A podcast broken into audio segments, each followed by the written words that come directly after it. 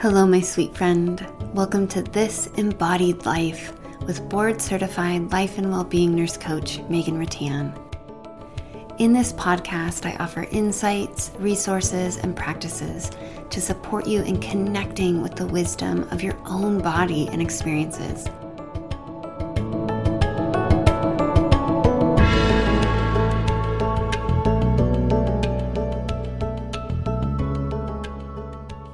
Today, I wanted to speak into being versus doing. There's a common misconception that many of us have that we've been conditioned to, whether explicitly or implicitly, and this is around the idea of hard work, effort, and achievement.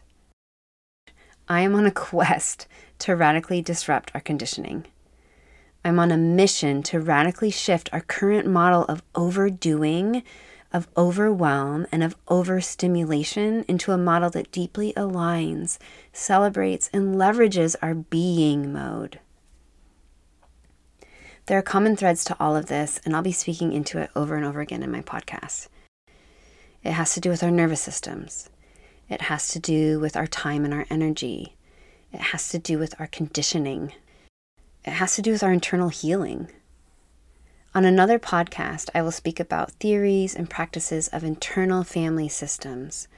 But a quick breakdown is that we all have parts within us our higher self, our inner child, and protector parts. All are there, all are welcome, and all need a space to be heard, validated, and healed. As high performers, achievers, and leaders, many of us have been conditioned to do more in order to receive validation and recognition in order to receive love and belonging, in order to feel like we have value. And this all gets deeply heightened in times of stress. Many of us try to outperform our way out of a stressful or triggering situation. And this deeply rings true for me and my past patterns of behavior. I was doing it all. I was checking all the boxes, gaining accomplishments, gaining promotions, hitting milestones, I was constantly striving to exceed everyone's expectations, trying to hit the next achievement, while also struggling with comparison and deep self doubt. I was creating the life that I wanted, and yet I felt unsettled, unfulfilled, and disconnected. I kept finding myself thinking, is this what success is supposed to feel like? Is this as happy as I'm ever going to be?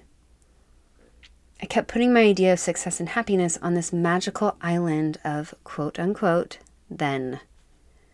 You too may know this island very well. Once I get that promotion, then I'll have. Once we go on that trip, then I'll feel. If I can just make it through this week, then I'll be able to. It was a very vicious and insidious feedback loop of constantly overdoing and underbeing. I was never going to arrive. There was always going to be another hurdle to go through. I wasn't even able to really savor celebrations or achievements, let alone downtime, because another action or task that I pressured myself into was on the horizon already. It was about control. I felt like I didn't have any control, and yet the truth is, I not only had control over my situation, I was creating it over and over and over again. And then I realized that I couldn't outdo, outwork, or outperform the void that I was feeling. That my current trajectory wasn't sustainable. And I was missing out on the depth and joy of my own beautiful life. so I began the journey of deeply tending to my inner work of listening and tending to my being. Because the truth is, you can't outdo the inner work. Many of us were not taught to listen to and learn from the wisdom of our own experiences, from the wisdom of our own bodies, from the wisdom of our inner compass and voice. I support my clients in creating boundaries my clients have daily rituals and practices such as yoga, breathwork, meditation, journaling, intentional time in nature, reading. And they do all of this not in spite of their careers or partners or families, but in honor of them. They know that these rituals and practices are essential to their happiness, to their success. On a previous podcast, I spoke a bit about our energetic levels. This has to do with our masculine and feminine energies. And all beings, regardless of gender identification, house both masculine and feminine energies. Masculine energy, or yang in Taoism, is centered on our doing mode. These characteristics include giving, our logical mind, the external, direction, action, achievement, planning, goal orientation, drive. Feminine energy, or yin, is centered on our being mode. These characteristics include receiving, our intuitive mind, the internal, receptivity, fluidity, feeling, reflection. Many of us operate on our masculine energy far more than we are able to tap into our feminine energy. And this is conditioned over and over again, especially within the United States. We need both energies. Our balance, our happiness, our success, our well being, our health deeply depend on it. We need to pause we need to welcome and ritualize being. Much of our inspiration and creativity comes from a place of tending. My personal practice of radical self care runs deep now and includes intentional self check ins, or what I refer to as energy audits. Each Sunday, I assess what my energy levels are my physical energy and how I'm feeling in my body, my emotional energy, my mental energy, my spiritual energy, from the space, I'm able to identify what my needs are for that week. I look over our family calendar as well as my work calendar and make sure to always carve out non negotiable free and be time for myself. There's a quote by a Hindu activist named Ma Jaya Sati Bhagavati, and she says, We drink as we pour. We shouldn't wait until we have an empty cup to fill it up. We should be filling to abundance, and then that flows over and out onto others. It's never stagnant, it's always fluid and moving. I like to picture a waterfall cascading down to a pool of water that then feeds to a stream. It's constant. High performing social activists know this. High performing athletes know this. Performers know this. You need to rest in order to act. Another energy audit that I do and encourage my clients to do is creating a two column list. In one column, you write out all of the people, places, behaviors, and habits that fill you with energy. And these can be from your current life today or from your past. My husband and I jokingly talk about the season of life that we're in. We live in a house full of children and instruments, and a lot of people who come over and visit ask whether we play, and we sheepishly, eh, not really, we tinker. We like to say we tinker because we both used to play a lot more prior to having children. So I like to add playing guitar and singing, playing piano and singing as well into my fill my energy list column because although that was tended to more when I was younger, it's still something I can pick up and do. It's a five minute activity I could do. So you create your list, and on one side, you write down everything that fills you up. And then in the other column, you write out all the people, places, behaviors, and habits that drain you of energy. The goal being that you begin to intentionally dip into the fill column and create boundaries and remove items from the drain column. My energy audits help me as a coach and an entrepreneur. I get really clear on when it is time for me to innovate and create, when it is time for me to put myself out there and connect, or when it is time to rest and retreat. They support me as a partner and a mom, I don't act out of obligation or hold feelings of resentment. I lean into play with my kiddos. I make intentional date nights with my husband. We sit down to dinner as a family, no toys, no devices. Given our kiddos are active and are also at ages seven and nine, So we all start by sitting at the table, but at any given time, someone's up and wiggling around. I'm also really mindful of my own personal cycles. I like to follow the cycles of the moon. Some follow their menstrual cycle if they have one. And however you identify in your body, and regardless of the season of life that you're in, it's really helpful to understand your own rhythms and patterns. I recommend doing a daily audit of how you're feeling for at least one month. See what patterns arise for you. In all honesty, I'm kind of an every other week person when it comes to upbeat and outgoing and introverted and quiet. And now that I recognize that, I can honor it rather than continually judge myself about what may be wrong with me. For example, I know that the month of January is what I like to call an emotional and spiritual hangover. So I nurture and tend. I choose more quiet activities such as yoga, meditation, the sauna. I'll get outside for a simple walk, and that's it. I don't overschedule myself. I say no to a lot of social requests, and I don't push my body. I go to bed early, and sometimes I sleep around nine hours a night. This all helps me navigate my own darker mood during this time. It doesn't reverse it, it doesn't change it, but it holds it and it offers it a safe place to be. For a lot of women, this can be true for a week, even longer every month. What would happen if you honored that? What would happen if you listened to your body and offered it stillness, quiet, and rest when it's asking? Now, I know we can't always offer ourselves all that we need in any given moment, so an energy audit is a really good way to get clear on what has to be done that week and what doesn't all from an awareness of what you are feeling within your own body.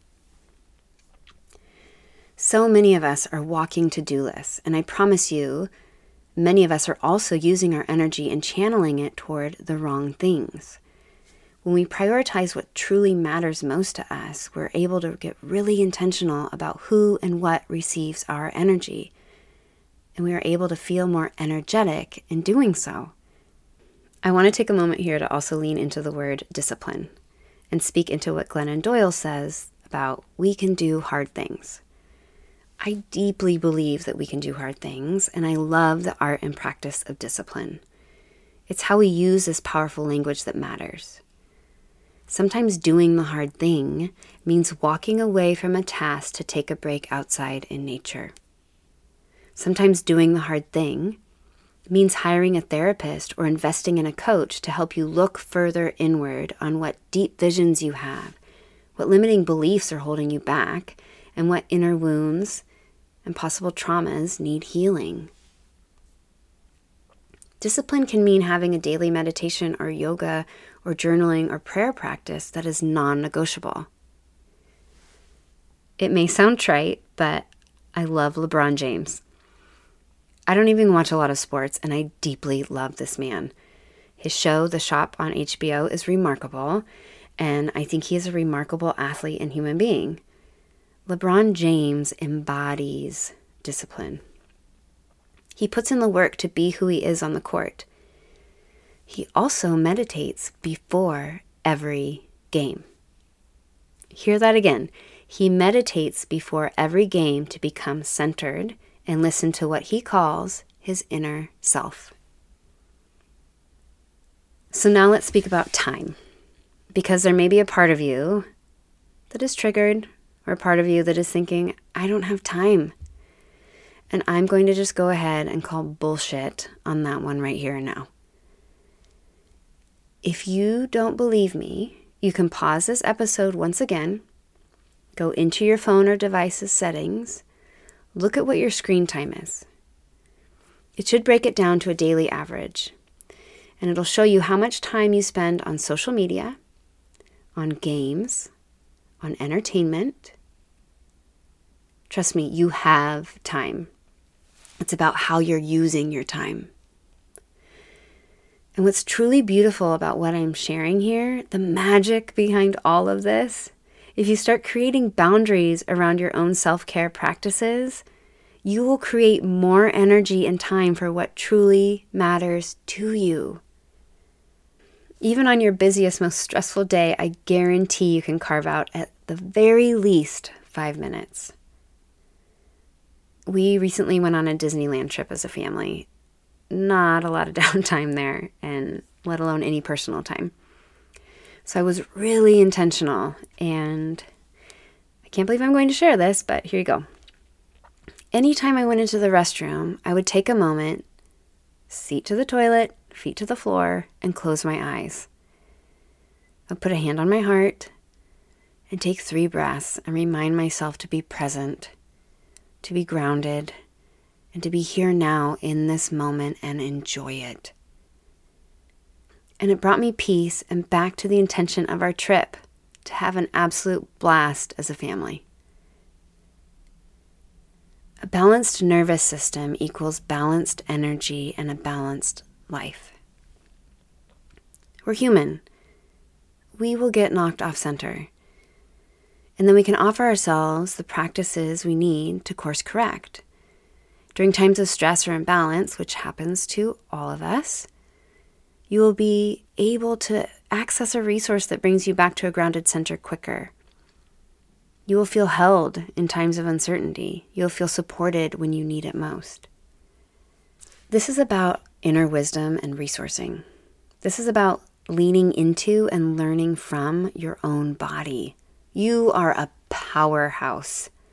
Remember that stillness and tapping into being is how we find clarity. And it's from this place that you're able to make decisions with ease, channel energy towards what truly matters to you, and access guidance. You'll feel open to receive joy and love, grace, abundance. Over time, you will actually welcome and invite in this form of stillness. So, moment of self truth here.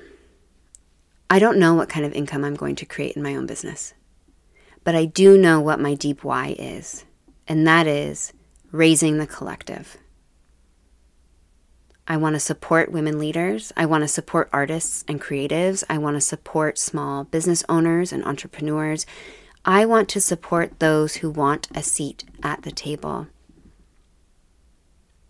I want to travel abroad with my family and have my children experience the vibrancy of other cultures and communities to continually inspire them to be adventurous and dream big in their own unique ways. I want to keep showing up with fierce and bold love for my husband, to continue to celebrate our journey of growing really well together. And I can't do any of this if I'm burnt out. Like recognizes like, and I want to call in some really high energies and frequencies. I am on a new timeline of connection joy, and success for myself, for my family, for my clients, for my community, and for the collective. Radical self care is necessary. Self resourcing is necessary. It's not in spite of, it's in honor of. I meditate and sauna, I do yoga, I play games with my children, take walks outside, I dance alone in my kitchen with the volume at max. I play guitar and sing, I write. I created this podcast. I lead meditations because all of this fills me up. These activities, these moments, ground and center me. They connect me over and over again. This entire episode is devoted and dedicated to your very being. Not by any achievement or task or activity that you do, but just by who you are. My hope is that you have some really good takeaways from this episode. My hope is that this episode challenges you and possibly shifts your frame, even if it's just in the slightest bit. And if you would like more insights and guidance, you can go to my website at ratancoaching.com or you can find me on Facebook and Instagram. Until next time, my sweet friend, be well.